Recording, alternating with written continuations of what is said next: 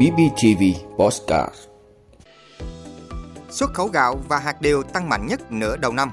Phát động ngày không túi ni lông. Cục An ninh mạng điều tra hoạt động liên quan giao dịch tiền ảo Pi. Tổng cục Du lịch thành Cục Du lịch Quốc gia Việt Nam từ ngày 1 tháng 7. Biểu tình bạo lực 3 đêm liên tiếp ở Pháp sau vụ cảnh sát bắn một thiếu niên. Đó là những thông tin sẽ có trong 5 phút trưa nay, ngày 1 tháng 7 của Bosscat BBTV. Mời quý vị cùng theo dõi.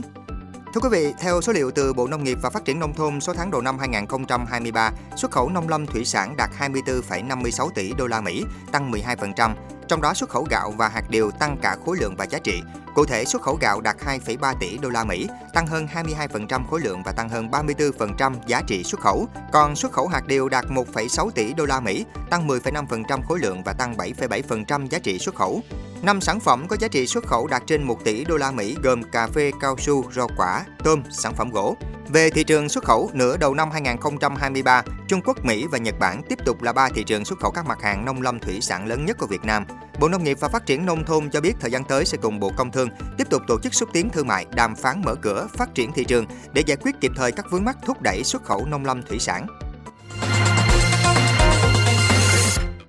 Thưa quý vị, Bộ Tài nguyên và Môi trường phát động Ngày không túi ni lông tại Việt Nam năm 2023 vào ngày 3 tháng 7, cũng là ngày quốc tế không sử dụng túi ni lông, với chủ đề Bớt túi ni lông, thêm nhiều mầm sống. Sự kiện năm nay nhằm khuyến khích cộng đồng cùng thay đổi thói quen tiêu dùng vì môi trường ngày một xanh hơn. Theo kế hoạch trong ngày này, các trung tâm mua sắm, nhãn hàng sẽ vận động khách hàng cùng thay đổi thói quen tiêu dùng bằng cách không sử dụng túi ni lông, đồng thời thực hiện các hoạt động truyền thông nâng cao nhận thức cộng đồng về tác hại của rác thải nhựa. Theo Hiệp hội Tái chế chất thải Việt Nam, nước ta là một trong những quốc gia sản xuất và tiêu thụ nhựa lớn nhất thế giới. Ước tính lượng tiêu thụ sản phẩm nhựa hàng năm lên tới 1,8 triệu tấn.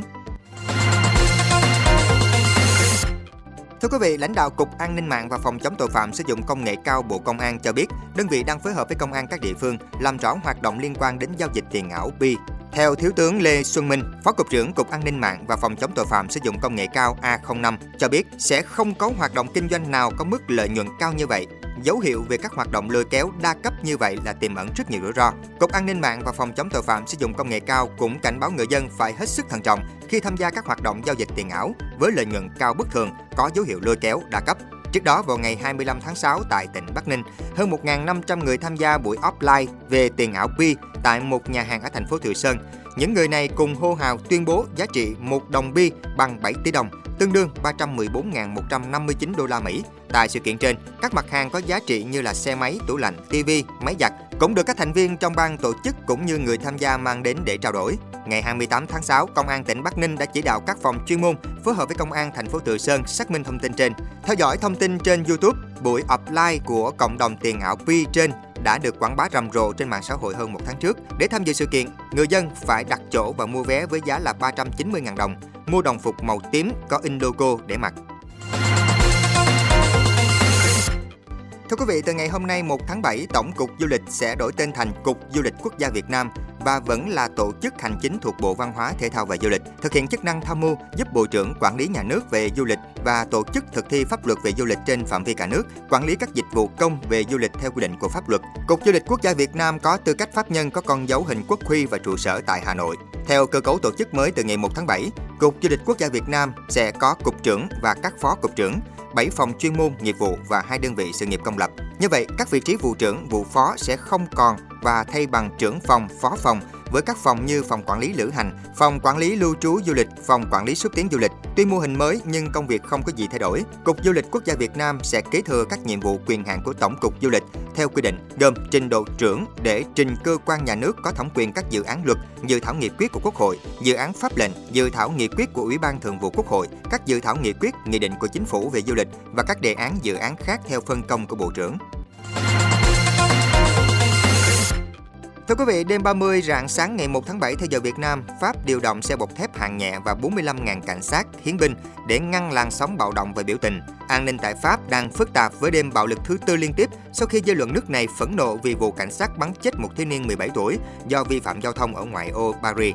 Theo ghi nhận của hãng tin AFP, bất chấp sự hiện diện an ninh đông đảo, cướp bóc vẫn xảy ra tại một loạt thành phố trong đêm 30 tháng 6 như Lyon, Marseille, các nhóm bạo lực thường trùm đầu đến cướp phá các cửa hàng cũng như đốt phá xe hơi và thùng rác trên đường. Cá biệt có cả những vụ cướp giữa ban ngày tại thành phố Strasbourg ở miền đông nước Pháp, nơi các nhóm bạo loạn đã nhắm vào cửa hàng của Apple. Tại Marseille, cảnh sát dùng hơi cay trấn áp những người trẻ ném đồ vào xe cảnh sát, địa điểm du lịch mang tính biểu tượng. Thị trưởng của thành phố Marseille kêu gọi tiếp viện và khẳng định cảnh bạo lực và cướp bóc là không thể chấp nhận. Theo Bộ trưởng Nội vụ Pháp, đã có 270 người bị bắt khắp cả nước, bao gồm 80 người ở riêng Marseille. Trước đó, Tổng thống Pháp Emmanuel Macron đã khẳng định việc bắn chết thiếu niên nêu trên là không thể bào chữa. Tổng thống Pháp cũng tuyên bố sẽ phối hợp với các nền tảng mạng xã hội trong việc ngăn chặn tình trạng bạo lực bị lan truyền kích động các thành phần ăn theo trên Snapchat và TikTok. Ơn quý vị đã luôn ủng hộ các chương trình của Đài Phát thanh truyền hình và báo Bình Phước. Nếu có nhu cầu đăng thông tin quảng cáo ra vặt, quý khách hàng vui lòng liên hệ phòng dịch vụ quảng cáo phát hành số điện thoại 02713 887065. BBTV, vì bạn, mỗi ngày.